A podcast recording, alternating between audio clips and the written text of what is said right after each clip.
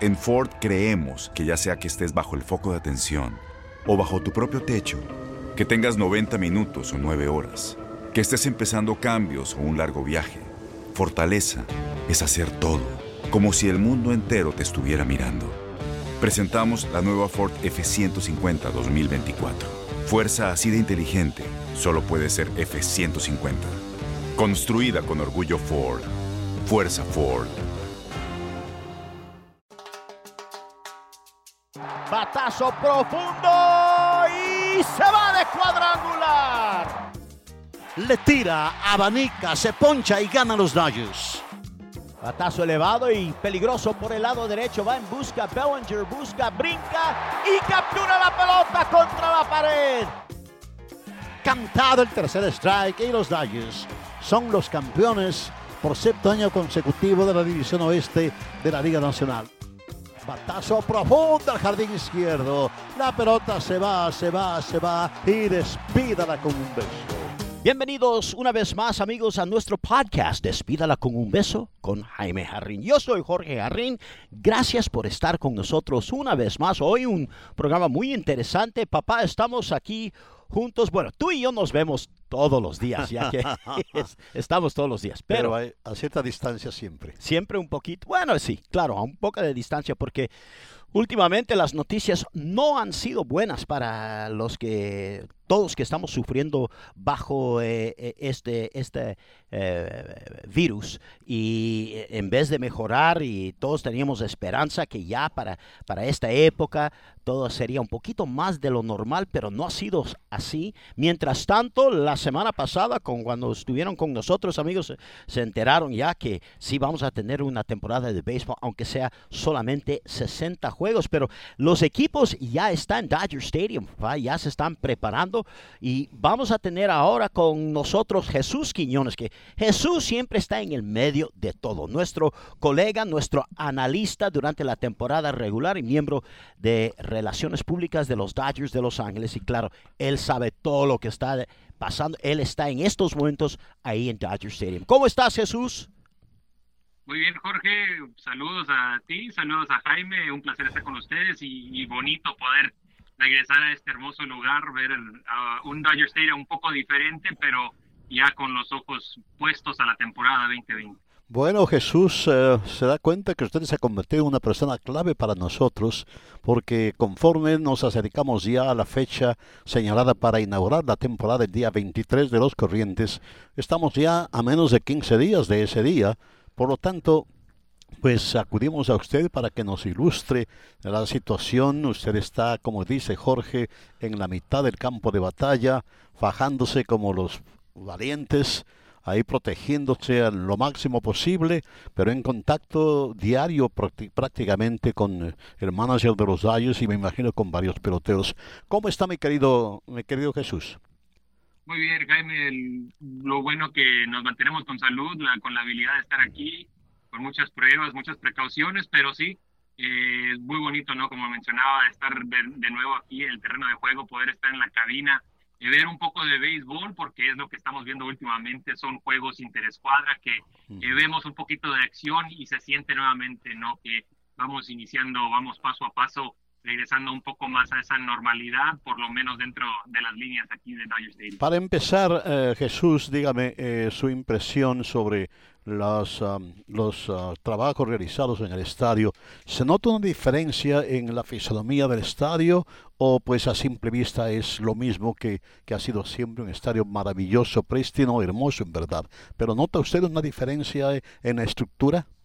Sí, claro que sí, especialmente en el jardín central, ¿no? Donde antes veíamos una lona que le ayudaba a los bateadores ver. Ahora hay una área en donde se presta un poquito más para las cámaras, eh, pero se ve un poquito más, eh, luce un poco mejor también, eh, tanto en el pabellón del jardín izquierdo y el jardín derecho. eh, tiene algunas entradas para que la gente pueda disfrutar también del juego de esa manera y los nuevos asientos que le llaman los home run seats, ¿no? Que están justo a la barra será algo muy emocionante para los fanáticos ya que puedan entrar al estadio, ya que puedan disfrutar de los juegos. Dígame, ¿hay un portón principal en el centro del, del center field para que ahora constituye, entiendo yo, la entrada principal al estadio? Antes no había una entrada principal al estadio. Todos los estadios siempre han tenido unos, uh, unos portones muy grandes. ¿Dodger Stadium está con algún portón allí en el centro? Así es, y un también logotipo enorme de los Dodgers, justo enfrente de donde está la gasolinera 76 eh, en el jardín central, por ahí mismo se ve la entrada principal y también colocaron ahora la estatua de Jackie Robinson, que antes estaba en los niveles más altos, ahora está justo en esa entrada y también eh, algunos diferentes rótulos y, diferentes eh, diferentes cosas que muestran la historia del equipo y también muestran a los jugadores destacados de la historia del equipo. Y, eventualmente, cuando el público ya pueda regresar al estadio de los Dodgers, van a tener la ventaja ahora que si tú entras por el jardín central y tienes asientos, digamos, allá en el jardín izquierdo, pero tienes la opción que vas a poder caminar alrededor de todo el estadio y subir a los diferentes niveles para ver los diferentes puntos de vista, porque han agregado que dos o tres elevadores más, ¿no? Sí, y también, bueno, en cuestión de logística lo mencionaste, ¿no? Los elevadores, que era algo que se notaba mucho en este estadio, a veces se complicaba un poquito esa situación, pero también eh, la manera, ¿no? De poder darle la vuelta a todo lo que es, eh, ¿no? El, camino que eh, recorre el estadio es algo que no solamente para las personas que están en los jardines poder pasar a, a acá a este lado, ¿no? Detrás de home plate, pero también para las personas que están acá en estos asientos poder ir a las nuevas opciones, restaurantes y más que van a ver bares y otros lugares allá en los jardines, será más accesible y, y para todos, ¿no? yo creo que va a ser una experiencia también varias para niños, eh, va a ser ya cuando pueden entrar la, la, gente una experiencia nueva aquí en Dodger Stadium. Muy bien, Jesús, dígame ahora, aproximadamente cuál es el promedio de personal que está permitido entrar al estadio uh, en estos días. Bueno, en cuanto a prensa, hay un límite diario, ese límite eh, tiene que ver con los fotógrafos, la prensa de, todos los días, pero el número eh, que se está usando, cada club puede mm, manipular ese número o ajustar ese número debido a lo que ellos necesiten o, también las reglas, ¿no? Que a veces hay en, los, en sus respectivos eh, condados, pero 30, eh, 35, creo que es el número que se está manejando ahorita en cuanto a la prensa y, en cuanto a los jugadores, bueno, eh, tendrías que estar en ese roster de 60, ¿no? Y, eh, incluyendo ahora y así los coaches. Y, hablando del roster de 60, los 60 peloteros no están todos juntos ahí a la misma vez, ¿no? Están en diferentes uh, secciones, digamos, han programado diferentes horas, ¿no? Que, que tienen que reportarse, ¿no? Sí, es algo que han tomado mm, parte de la precaución. Claro que sí, y, también no han podido poner en grupos a diferentes jugadores, ya sean eh, pitchers, ya sean los jugadores eh, de posición, quienes van a usar la jaula a cuál hora y, lo están repartiendo de esa manera, ¿no? También el trabajo, eh, la comida, eh, cuando almuerzan, todo se tiene que pensar, ¿no? En tratar de limitar los números para así también limitar el, trabajo, el trabajo de preparación de los peloteros es tan intenso estos días como, como lo son en, en Spring Training en el mes de marzo en, Arizona.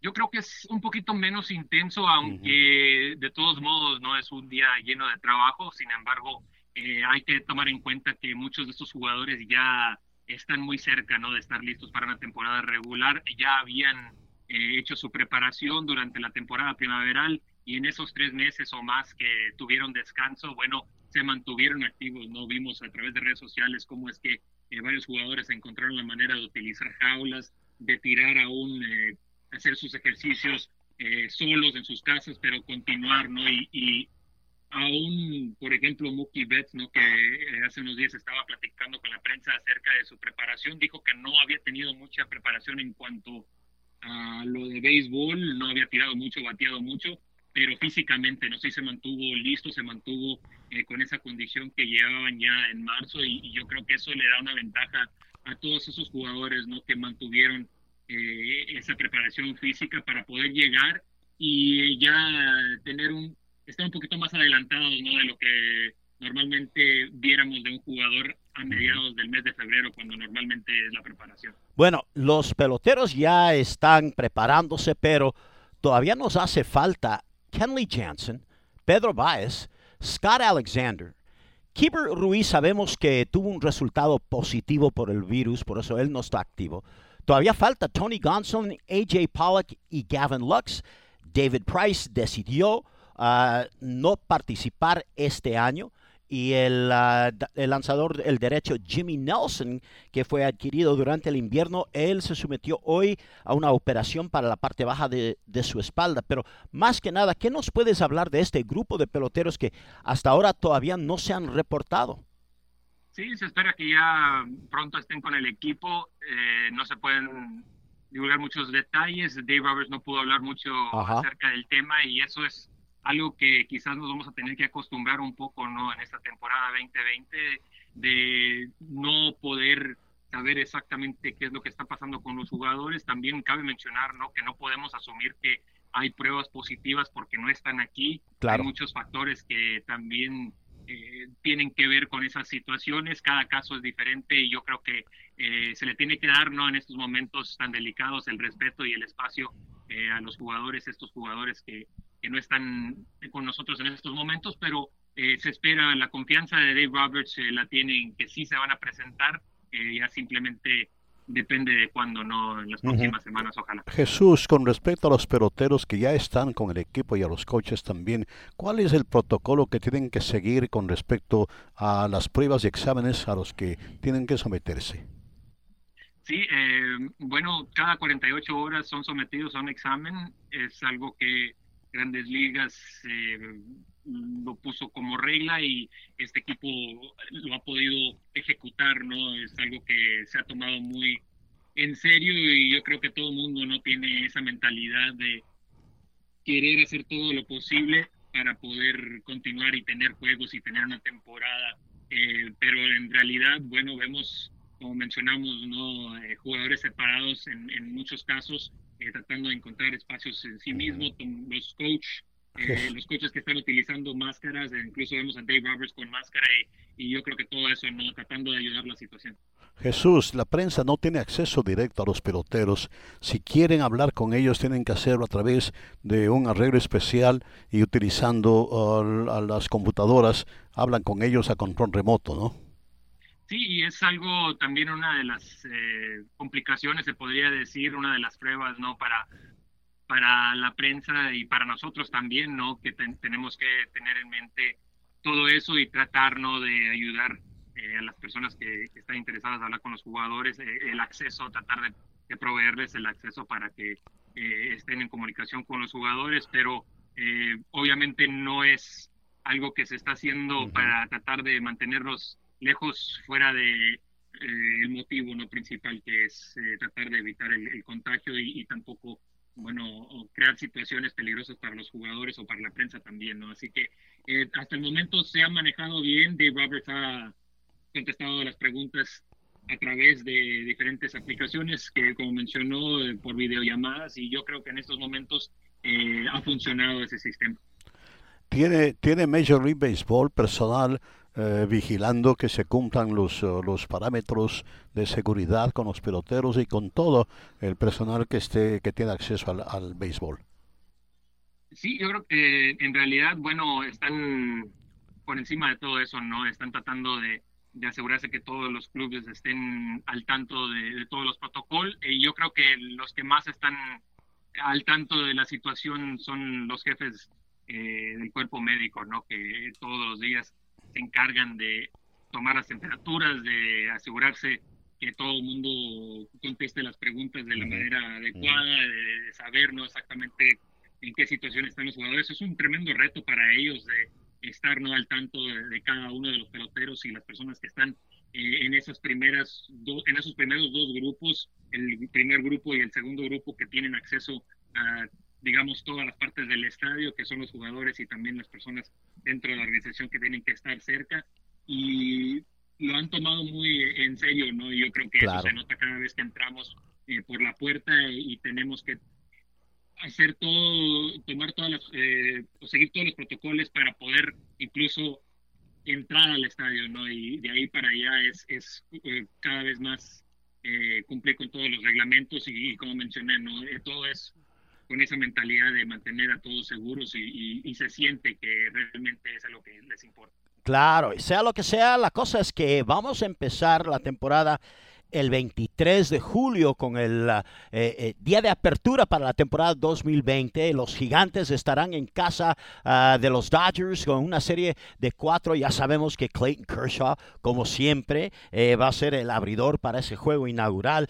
Pero vamos a tener también tres juegos de exhibición antes de eso. Así que tomen en cuenta, amigos, por favor, que nuestra primera transmisión del béisbol de los Dodgers de este año ah, será el 19 de julio, domingo el 19 19 de julio a las 6 y 10 estarán los Diamondbacks de Arizona en Dodger Stadium. Dos juegos seguido por un juego con los Angels. Y los juegos están empezando un poquito más temprano este año. Programados el primer juego a las 6 y 10. Luego eh, Arizona y Angels a las 6 y 40. Y eh, San Francisco, bueno, el día de apertura será a las 7 y 8. Pero esta es una temporada de 60 juegos, así que no va a ser el maratón que hemos visto en los años pasados. Esto sí es una carrera y viéndolo bien, papá, cuando tienes una temporada de solamente 60 juegos, todos los equipos tienen una buena oportunidad, pudieran ser los rojos de Cincinnati, los padres también pueden empezar bien. Y Dave Roberts va a tener que manejar un poquito diferente la situación. Todo mundo, no solo Dave Roberts, todos los managers van a tener que manejar en una forma diferente. Y, yo creo que este año va a ser la lucha mucho más encarnizada por llegar a la Serie Mundial. Yo creo que tanto equipos de segunda división como de primera división tienen grandes posibilidades de llegar al clásico de, fines de temporada. ¿Qué le parece, Jesús? ¿Cree usted lo mismo? Sí, yo creo que, como mencionó Jorge, no hay equipos interesantes que quizás para una temporada de 162 juegos eh, les faltan algunas piezas, pero para 60 yo creo que sí podría destacarse eh, algún equipo que no hemos visto en, playoff en algunos años, ¿no? Los Rojos de Cincinnati es, es uno de esos equipos, pero también eh, en el caso de los Dodgers, bueno, se colocan ahora eh, con rivales que quizás también les pueda favorecer, ¿no?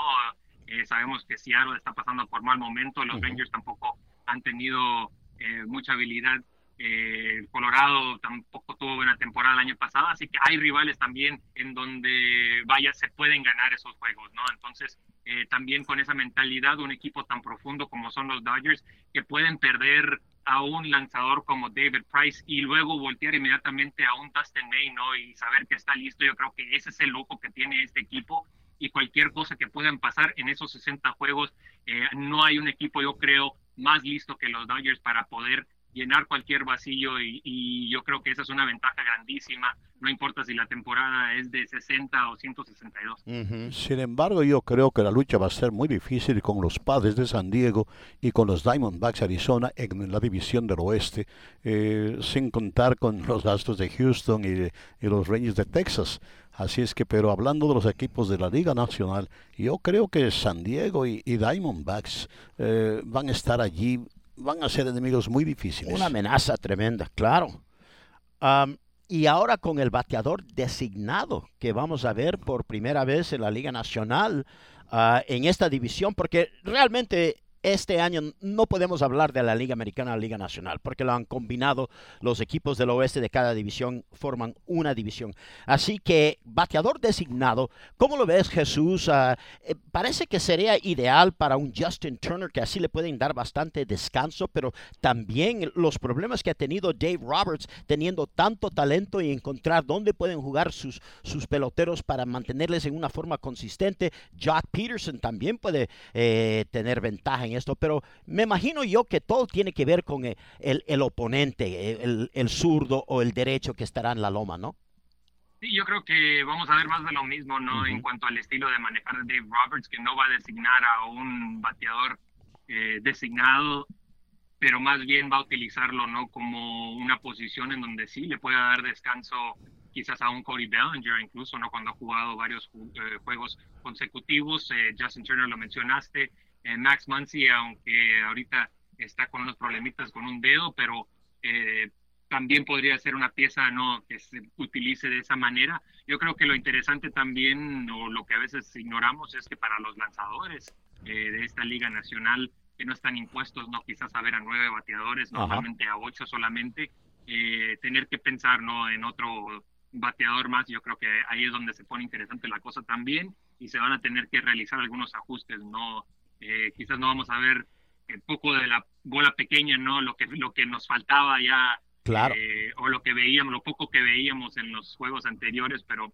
eh, es de la manera que están tratando de evolucionar el juego, por lo menos en esa temporada corta, eh, tratar de traer un poco más de emoción con un bateador más. Y una cosa más, también, y no hemos hablado de esto, el otro cambio también muy interesante, juegos de extra inning, empatados. Si llegan al noveno episodio ah, y, están empatados, el pelotero que registra el último out en el noveno episodio, bueno, cuando les toquen batear otra vez en el décimo, ah, él, ese pelotero se encontrará en segunda base para empezar el juego. Y para, para romper el empate, para, para, para evitar estos juegos de, de 14, 15 entradas. Ah, lástima porque por un lado es muy interesante la estrategia, pero cuando pones un pelotero ya listo en posición anotadora, si tienes a alguien de mucha velocidad, se puede robar la tercera base y no tienes outs. Ahora sí es una tremenda amenaza.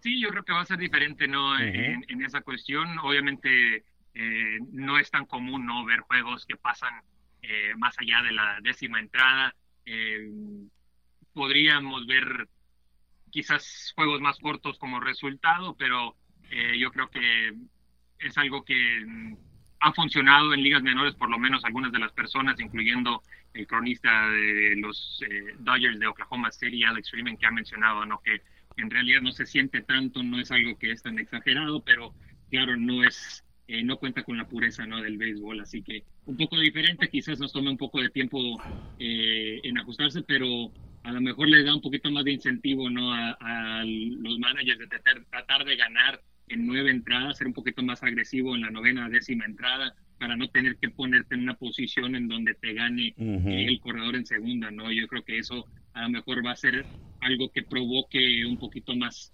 de emoción al, al final del juego y, y, ¿por qué no? Si eso es lo que va a ser el resultado, eh, bienvenido. Jesús, eh, para terminar, ¿tiene algún punto, algún renglón que quisiera, que quisiera mencionar que no lo hemos mencionado nosotros?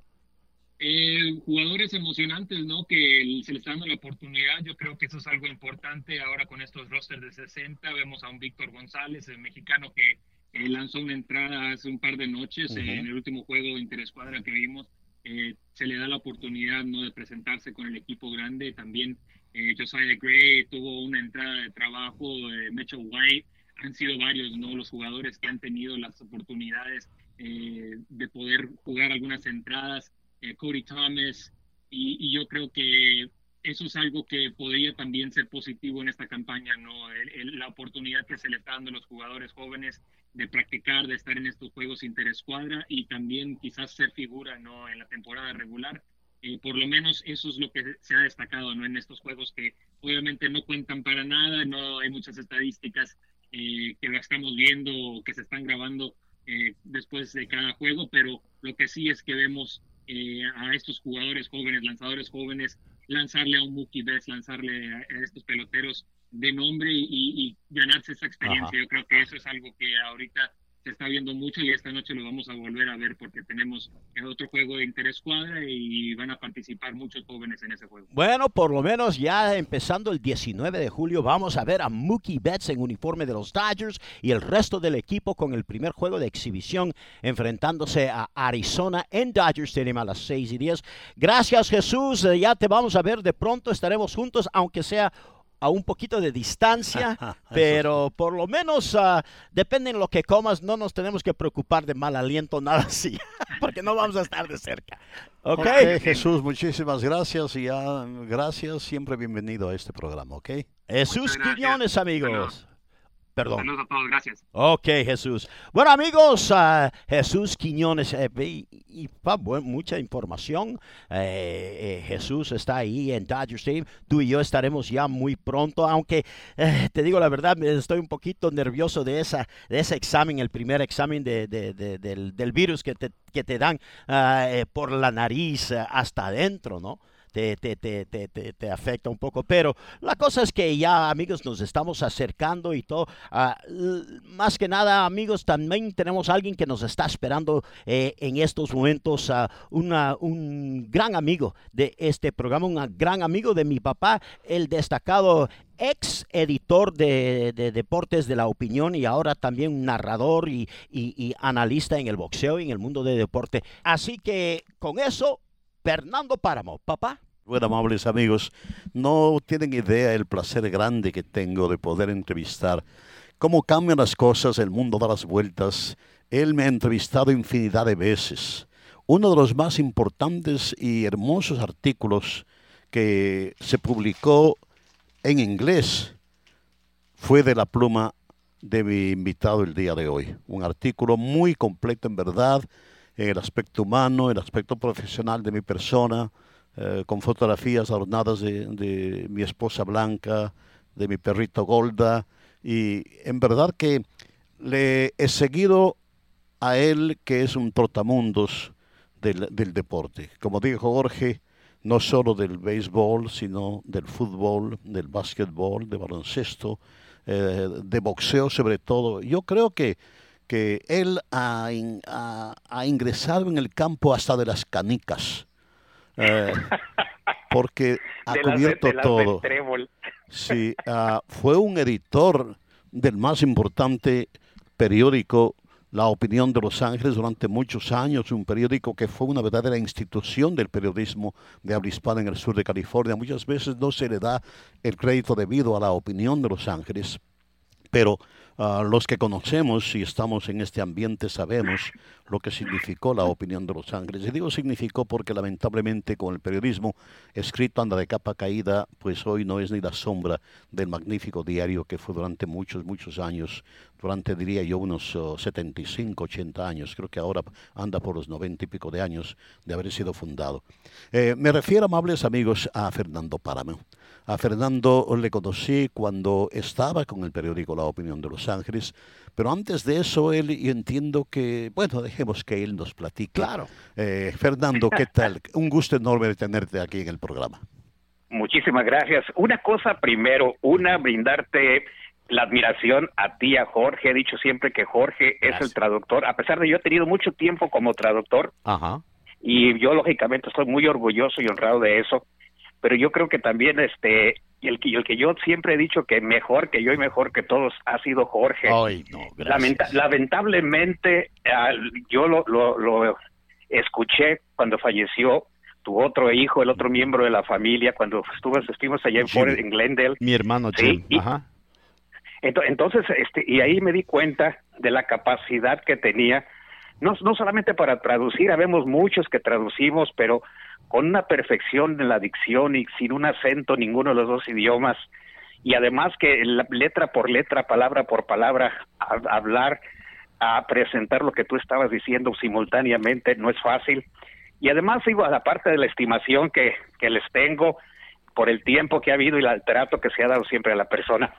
Haciendo recordando a la, a la primera entrevista uh -huh. me dio risa. Yo creo que es interesante que la gente sepa sepa las condiciones yo entré a, a, trabajar en la opinión, pues a colaborar desde el 75, 1975, y durante todo ese tiempo, pues desde que llegamos aquí en el 1963 a Estados Unidos, te oíamos por la radio. Tuve la gran suerte de que mi papá, que había, jugado eh, con los Diablos Rojos de México, era un fanático, increíble del béisbol. Íbamos al Seguro Social en México y cuando llegamos aquí íbamos diario, diario al estadio de los Dodgers cuando todavía jugaban los Angels ahí. Uh. Entonces íbamos y nos estacionábamos allá en el parque Elysian Park, caminábamos como dos millas diario para ir a ver el béisbol, nos sentábamos siempre en el jardín derecho, uh -huh. perdón, en el jardín izquierdo, y allá en ese tiempo recuerdo que era 1.25 para entrar 25 centavos las palomitas o yeah. las cacahuates o las sodas. Pero desde ahí entonces eh, eh, y siempre nos oíamos y veníamos oyendo el béisbol en el radio, nos íbamos, o sea, las, las, el juego previo, las entrevistas posteriores. Y cuando me acuerdo que tú me invitaste, fuiste el que me invitaste a una comida, cuando entré, acababa de entrar ya oficialmente en 1984 como editor del periódico La Opinión. Y, cuando fuimos en el, en el restaurante ahí en el Chinatown, y cuando me dijiste tú quisiera presentarme, las palabras que te dije, Jaime, no hay nada que presentar, has sido un miembro de la familia, aunque no lo sepas, pues desde que llegamos, por estar, entrabas diario a la casa o estabas diario en el carro con nosotros. Y ya fue así, fue como empezó esa relación, porque además en ese tiempo tú tenías una, una crítica, la única crítica yo creo que has tenido severa en tu vida, fue la del ex editor deportivo de La Opinión y eso porque él había sido amigo de, de Jaime, ah, perdón, no me acuerdo el primer nombre de Hoyos, que era, había sido compañero tuyo. Rudy Hoyos. Rudy Y, después de ahí se, lo, despidieron. Me supongo, y hubiera sido lógico, que era por la, la manera que sonaba. Y, pero él nunca les perdonó eso a los Dodgers y culpaba a Jarrín ah. de que, de que había, salido. Y a mí honestamente y con todo respeto, creo que la familia de él era de cantantes del espectáculo, pero tenía una voz rasposa para el... Yo siempre pensaba, yo me imaginaba a alguien agarrado de un poste, borracho, queriendo narrar.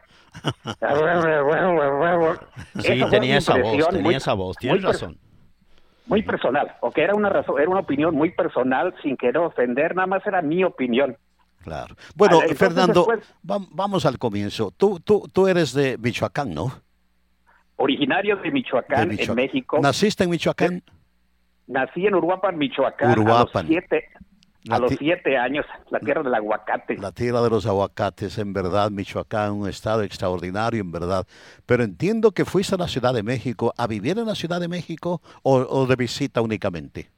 Vivimos dos años en la, en la, capital de México y fue precisamente cuando tenía cinco años de haber, haberse abierto el parque eh, del, Seguro, Social. Claro, claro, claro. Íbamos, en ese tiempo todavía tenía unos hermanos Rodríguez, corrían en la Magdalena Michuca, había peceras, peceros que eran, eran taxis de a peso para llevarte a lugares como el estadio de la universidad, porque todavía no había estadio azteca, a López Mateos, creo que todavía estaba ahí, que a, a propósito fue muy amigo tuyo, entonces, eh, eh, desde entonces íbamos a todos los, los, los, miércoles a la Arena México y a la Coliseo los sábados, íbamos al Seguro Social, íbamos a las carreras a veces, o sea que mi papá fue un, hombre del deporte toda su vida. ¿Y cuándo ocurrió tu, tu venida a Estados Unidos y cómo? Fue en 1963, a dos semanas antes de que muriera o que mataran a, a Presidente Kennedy. A Kennedy, claro. Entonces llegamos aquí y me acuerdo que nos tocó la cena de, de, Thanksgiving decíamos, oye, aquí qué bien se come en Estados Unidos, qué bonitas fiestas. oye, Fernando. Fue una cosa, era otro mundo, era otro mundo completo. ¿Y vinieron directamente a Los Ángeles o a otra ciudad de los Estados Unidos? Directamente a Los Ángeles. Mi papá, mi, mi, abuelo vino en el 32. Oh. Tuvieron una hija y se regresaron.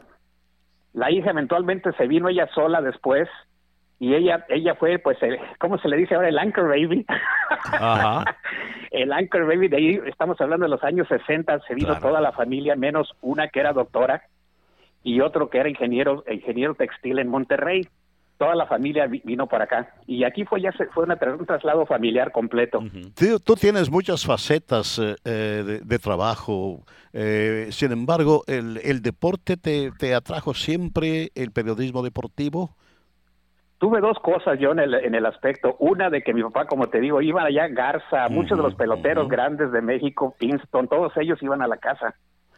Entonces eh, yo vivía con los con la gente de nombre. Sin, sin, sin, mi papá tuvo una, una característica muy especial de que trataba a todo el mundo igual. Si fuera jornalero, si fuera ingeniero, porque él trabajó fue parte del ICA, también ingenieros civiles asociados. Oh, ya veo de dónde de dónde le daste todo ese don de gentes que tienes. Y, y además de eso, también él fue locutor, él fue locutor en, en sus tiempos de en Uruapan, Michoacán, antes de, ir a estudiar, a terminar su carrera en la capital. Entonces, eh, fue una cosa en la que ya estábamos, el, cuando llegamos acá, eh, yo empecé, lógicamente, eran, éramos nueve de familia y, y, él dijo, ¿sabes qué? Nos vamos a ir a Estados Unidos para una mejor vida. Y tuvo razón. Claro, claro. Estoy, ya llegando acá, pues cada quien se, se este, buscó algo que tuvimos también como bases de que desde niños había una, una biblioteca o librería, lo que le quieres llamar, ponle tú 50 libros en la casa de mi abuelo. Oh, qué bien. El tesoro del tesoro del declamador, las fábulas de Sopo. Eh, Ricardo Palma tenía el libro ahí de los, de los, los escritos de él allá del Perú. Entonces fue, fue una lectura sencilla, pero era lectura. Entonces eso te mantenía abierto y para mí fue muy bueno, benéfico, porque mantuvo mi español activo y bien. ¿A qué escuela te asignaron cuando llegaste aquí? Llegué aquí a la escuela Glen Alta, de El Sereno, ahí en noreste los, de California, de Lincoln Heights. ¿La secundaria? ¿Secundaria? No, no, no, llegué yo, llegué a, yo llegué a los 11 años. 11 años, luego la primaria. iba a preguntar, a los 11 años, ¿no? Y ya había graduado yo de sexto en México. Yo, yo, yo, yo estuve muy avanzado siempre. Entonces, ¿qué fue lo que pasó? Me pusieron en el cuarto año, quinto año otra vez acá. Me retrasaron dos años más, que me dio, eso fue muy bueno por el lado de la, del inglés. Luego, luego, luego, luego trabajaste en un banco tú, ¿no? la, la, historia es rápida. También siendo el mayor, yo nunca pensé ir a la universidad. Y cuando estábamos en el año décimo, nos íbamos al cine con mi amigo, al centro de Los Ángeles, por 25 centavos, tres películas. Me afectó después cuando quise entrar a la escuela de medicina UCLA, que después me dice, no, tenías que tener un promedio 3.5 en promedio de averaje de, de, los puntos. Yo tenía 3.3. Me dijeron, ve, tienes que ir dos años más a la escuela Junior College para poder entrar. Dije, ¿sabes qué? No, no, no, no me daba. Yo sabía que en ese tiempo te casas, tiras la carrera, así, porque de ir de noche, estudiar dos años extra eran cuatro más. Y dije, no, voy a, voy a, voy a, trabajar. Empecé primero trabajando de haciendo, construyendo muebles. Me enterré una grapa con una engrapadora de esas industrial en, una, en un dedo y dije, no, yo soy más, más listo que esto. Me fui a un banco a trabajar, empezamos en la United California Bank, en el correo, en el mailroom. Claro. Dos años después, tres años después, ya estaba yo asistente del departamento y, el banco hizo una, una, una, encuesta, hizo un programa especial, lo que llamaban Gifted Employees, para gente dotada, según ellos, entre ellos ese programa y ellos pagaron la colegiatura en UCLA de banca y finanzas. Todo, todo y daban tiempo y todo pagaba sueldo. O sea que yo por ese lado terminé entonces UCLA en la, especialidad de banca y finanza. Trabajé en un banco entonces, nueve años en la banca, mientras también participaba en la opinión como colaborador. Cuando, cuando se retiró Rudy, Rudy García, me, me ofrecieron el puesto a tres personas, a Hugo Bandi, a Marcelino Ávila y los dos dijeron que no, uno era promotor, el otro era carnicero. Cuando me dijeron a mí, yo la única condición que dije, yo acepto si me pagas lo mismo que gano. Pero dijeron, no, pero es que tú ganas lo que gana Rudy, que tienes 80 años aquí. pero es lo que yo gano, le digo así, no, tiene ningún sentido. Y además, y bien sencillo, si no puedo con el, con el puesto, me votas. O sea que yo, eh, ahí me lancé yo al mar sin, claro. sin, salvavidas. Claro. Y me, y me dijeron, sí, cómo no, en esas condiciones sí. Y Rudy yo creo que tenía él que lo que quería, porque él, a Rudy le cayó encima la parte de los años la tecnología. Le dijeron que tenía que usar computadora. Claro, y él había usado la maquinita esa Underwood y la Royal de esas de las viejitas. Claro, las máquinas de escribir. Sí, entonces ya le, le, tenían que hacer eso y no, no pudo. Entonces él dijo, bueno, me voy a retirar, van a poner a alguien más, hace rato van, me van a tener que volver a llamar a mí pero craso, craso error, uno estaba preparado. Y entraste allí. Podríamos decir que la opinión fue el trampolín que, que te lanzó a lo que luego después fuiste un extraordinario eh, periodista deportivo, un columnista de primera y luego pues invadir todos los deportes habidos y por haber, particularmente el boxeo. La opinión eh, jugó papel preponderante en tu vida, ¿no? Yo creo que fue una cosa cuando mi ex trabajaba precisamente, era secretaria de Pepe Lozano, y en sus momentos de enojo decía que la opinión me había hecho.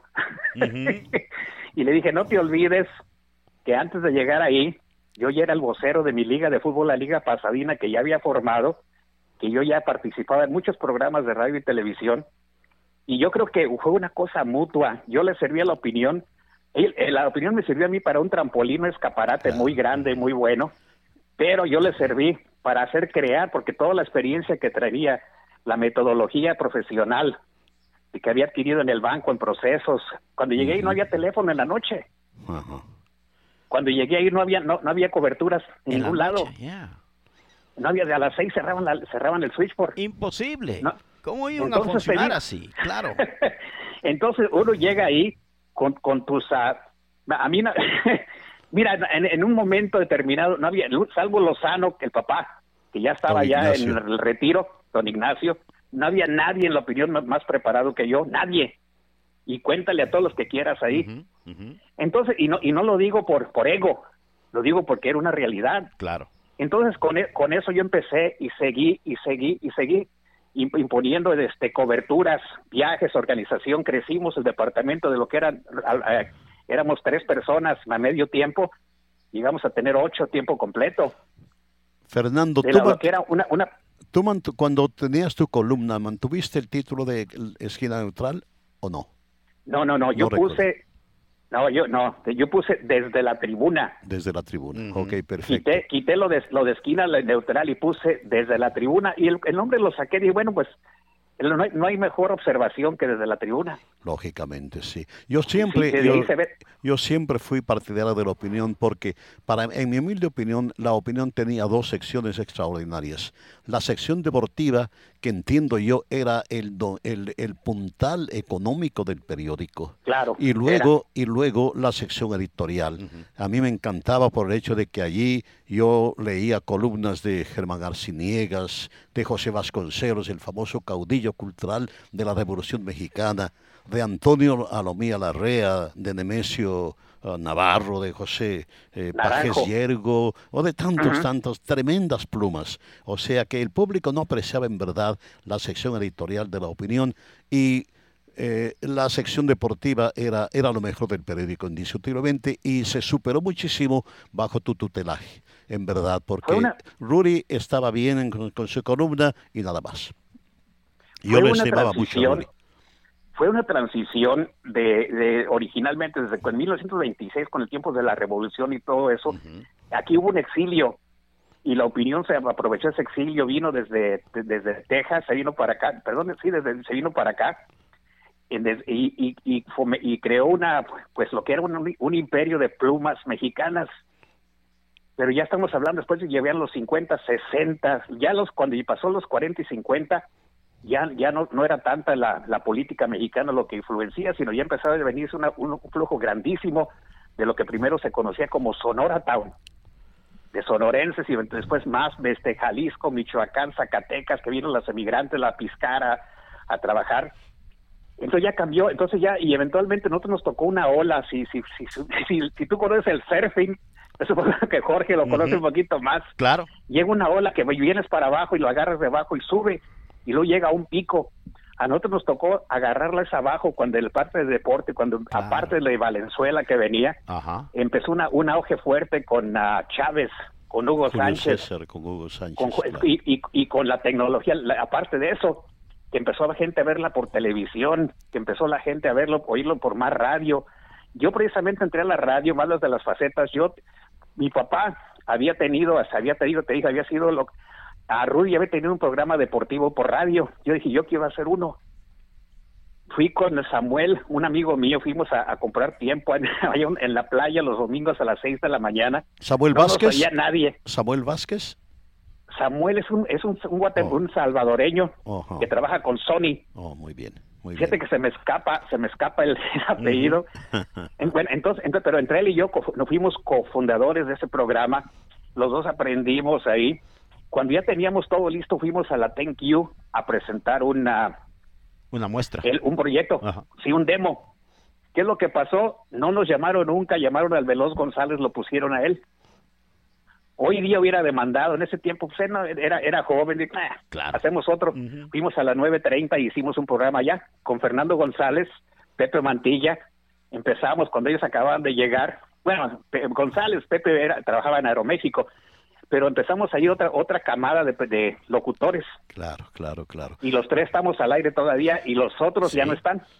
Eh, Fernando, si bien tú has cubierto todo, todos los deportes habidos y por haber a nivel de grandes ligas, yo la impresión que tengo es de que tu fuerte ha sido siempre el boxeo más que nada. ¿Estoy en lo cierto o no?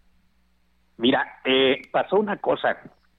En, yo la opinión llegué, eh, si tú recuerdas, yo, yo trabajaba de, tenía una liga de fútbol pasadina y hacía fútbol cuando empezamos a trabajar, este, me mandaron Rudy, vino a veces el Ararat de Armenia contra Chivas, ahí en el este de Los Ángeles, y me dijo, Rudy, ¿me lo puede cubrir, por favor?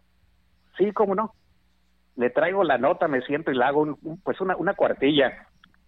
Y dice, mire, una maldición. Y le repitió tres veces que era su, su forma de ser. Entonces dice, dice, es lo que le digo yo, Alfonso, que la haga así, que la haga bien, que la haga sencilla, que la haga rápida. Después de ahí todos los partidos me los, me los puso a mí. Culminando, yo me sentí ya, ya es realizado cuando cubrí un Chivas América en el Coliseo. Claro, claro, claro. Ahora, después de ahí, seguí, ya, ya me ofrecieron el puesto, tomé el puesto. Yo cubría tres columnas de fútbol, dos columnas de fútbol, una de box, una de béisbol y una de varios. Hijo. ese, esa era mi fórmula privada mía para cubrir el deporte. Pero ¿qué pasó después? Este empezó, vino Rigoberto, lo pusimos que especialista del del fútbol, yo todavía supervisaba el trabajo. Vino vino Manolo Hernández Duen, tú lo conoces, lo pusimos en el béisbol Serafines. Vino a vino otras Carlos Marcogliese, mi compadre, lo pusimos fútbol, fútbol centroamericano. Vino el hijo de Jiménez, lo pusimos en el básquetbol. Antes de eso yo cubría todo yo te sigo desde, desde Elgin Baylor para acá, échame a todos los que tú quieras. Te conozco las, competencias de la del Pac-10. Claro. De la NCAA. Todo, todo eso yo lo seguía. Me acuerdo que desde que llegamos, cuando llegaron las, carreras, las competencias de Indianápolis, eh, había cuatro canales al aire y estaban muy concentrados. Entonces, a todo eso lo, lo, seguías, lo seguías, lo seguías y fue una cosa que yo me, yo me fui yendo donde no había nadie. Pero en el fútbol, o sea, yo, yo seguía supervisando lo que saliera bien, todo el deporte. Entonces digo, no, eh, la, yo jugué muy buen nivel en uh, béisbol, lo conozco el béisbol hasta igual de detalles, si no más que, que, el, que el boxeo. En fútbol americano jugué, yo yo, yo, yo narré cuatro Super Bowls. O sea que este Ah, yo, se, ha hecho, narré el, el, el Gotejano Day, que era, era rodeo en Houston, el mm. más grande que ha habido, o que había, no sé si ya todavía lo hacen. O sea que a ti te pasaron en tu carrera cosas extraordinarias, a mí también en el, en el lado mío. Claro, Entonces digo, no, no sé, no sé si se puede decir. Yo creo que todo fue sentir por las circunstancias que te arrojaron a, alguna, pero yo creo que igual que tú, a, otra escala y en otro nivel, ¿no? De que estábamos preparados para cuando llegaba un momento, una necesidad. Así que... Y en el boxeo, en el boxeo me divierte porque te digo, si estamos desde el 55, allá en los tiempos del Baby Vázquez, Mauro Vázquez en la capital, Fortachón Huitrón, hasta los tiempos hoy del Canelo, pues algo le vas aprendiendo, algo le vas aprendiendo. Eh, yo he estado trabajando con el Cuyo Hernández, este, con la, con el que tenía Monzón, con a Rosas, Cristóbal Rosas, con, eh, ahora Nacho Beristain, digo, son, son, son muy conocidos, muy allegados, no puedes decir amigos porque nunca convive uno tanto así con ellos, pero sí conocidos, muy allegados. Fernando, yo creo que no, no, no hay persona alguna que se iguale o se acerque siquiera al número de ciudades, eh, de rings a los que tú has asistido a cubrir boxeo. Por eso yo quería preguntarle Fernando, tus tres eventos favoritos que más te han impresionado en tu carrera, eventos deportivos, ¿cuáles han sido? Los tres. ¿Eventos, e, eventos o, momentos? Momentos, ok, momentos. Momentos. el home run que, que, pegaron ayer los, en el Dallas cuando este, que llegó como suplente, pegaron ese, ese, ese, día. Yo estaba ahí en ¿El de Kirk Gibson? El de Kirk Gibson. Ok. Ese fue, y, y, y al final, pues fue un, un, creo que si yo mal lo recuerdo ahora creo que no no cambió la serie no digo no cambió el resultado final pero bueno ese fue. Otro fue eh, cuando no cuando Chávez noqueó a Taylor faltando dos segundos para que, o que yo estí a dos metros y medio de ahí donde, donde pasó eso. Y otro yo quisiera pensar que fue en la cuando entramos ahí, yo trabajé en el Estadio Azteca cuando llevó los 130 mil Julio César Chávez al evento ese contra Greg Hogan. Wow. Esos tres eventos, esos tres eventos a manera de, de grandeza, otro muy cerca cuando tú, cuando la primera vez que perdió Chávez, cuando le ganaron. Esos son eventos que, que, te- que, que, fueron memorables. Ahora, yo lo recuerde con mucha estimación. Yo le estaba diciendo a tu papá que cuando narramos en ah, allá en, en Nueva York, Nueva York. una pelea de, de, de Leija contra Oscar de la Hoya, En el Madison y le aprendí Garden. mucho, que le aprendí mucho, porque la manera que él estaba describiendo la arena, Ujú. cuando, o sea, dije, ah, es- trabajando, creo que lo hicimos para una radio en ese, ese día. Entonces, como te digo, por todos, yo estuve a punto de trabajar con Sonia Larcón en, en ah, Miami, perdón, en Connecticut, pero no pude porque Giraldo no habla inglés, a él lo habían llevado para, para la narración en inglés del 52 a Gi- Giraldo, que se llama Giraldo, lo, me tuvieron que sacar a mí para yo hacer el inglés y él, él trabajar con la, o sea, o sea que de castigo lo pusieron a trabajar con Sonia Larcón y a mí de premio me mandaron allá con un desconocido. Luego de sí, estuvimos en Nueva York efectivamente aquella eh, aquella función extraordinaria. Luego acá tú tú lograste ascender y fuiste uno de los tres eh, tremendos cronistas de boxeo en inglés junto con ah, con ah, ah, Sam Kelly y Rich Marota. yes, con- Sí, de, de Fox, ¿no?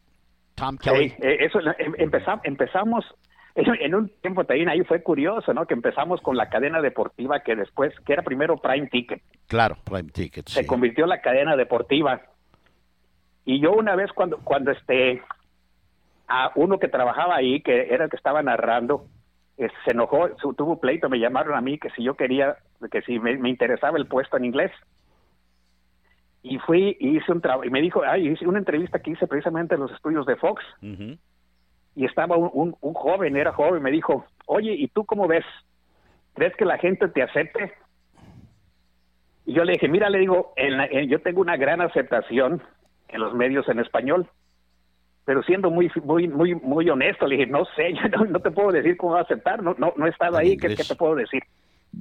Entonces me llaman a mí y la primera función allá en Fox dijeron, ¿sabes qué? Vamos a traer dos. Vamos a traer dos, no uno, sino dos para, para probar.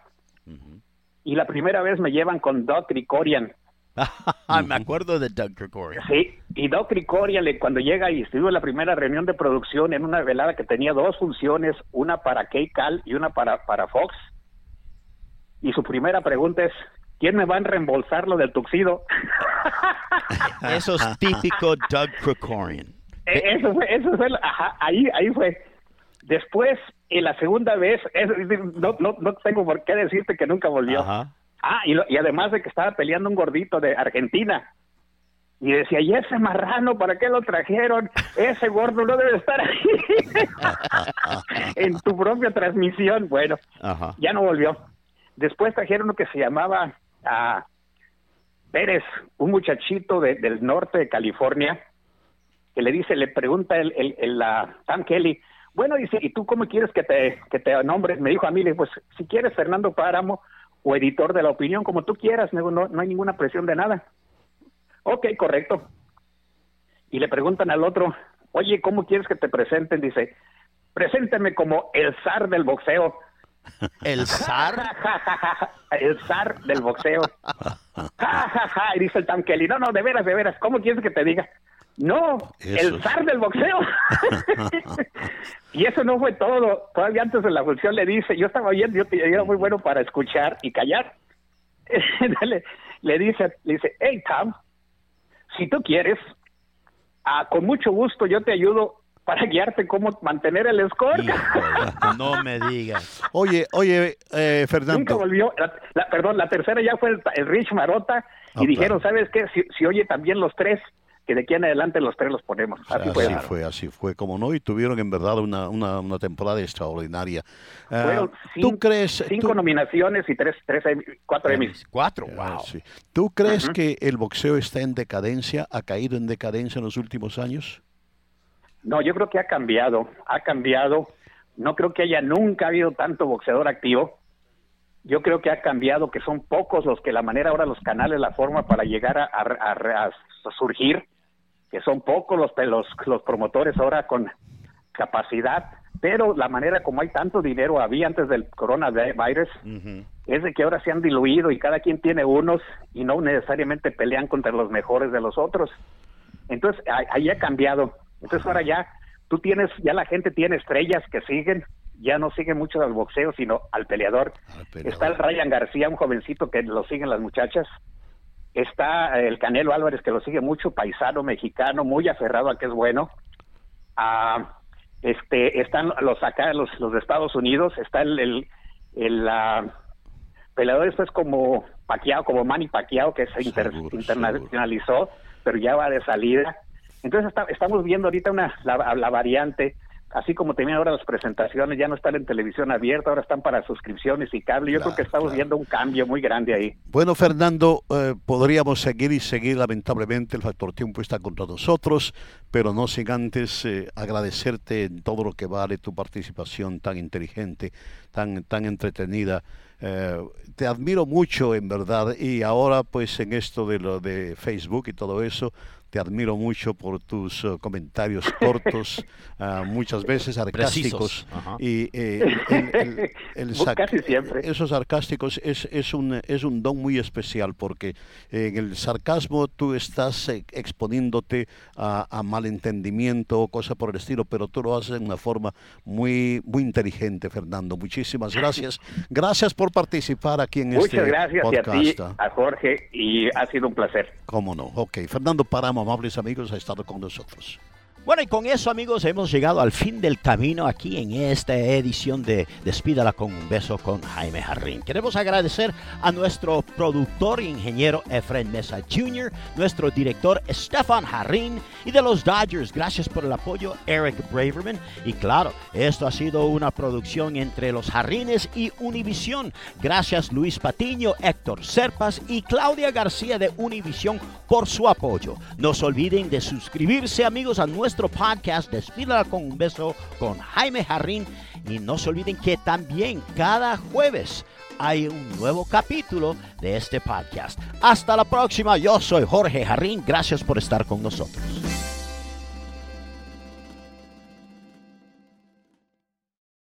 Aloha mamá, sorry por responder hasta ahora. Estuve toda la tarde con mi unidad arreglando un helicóptero Black Hawk. Hawái es increíble.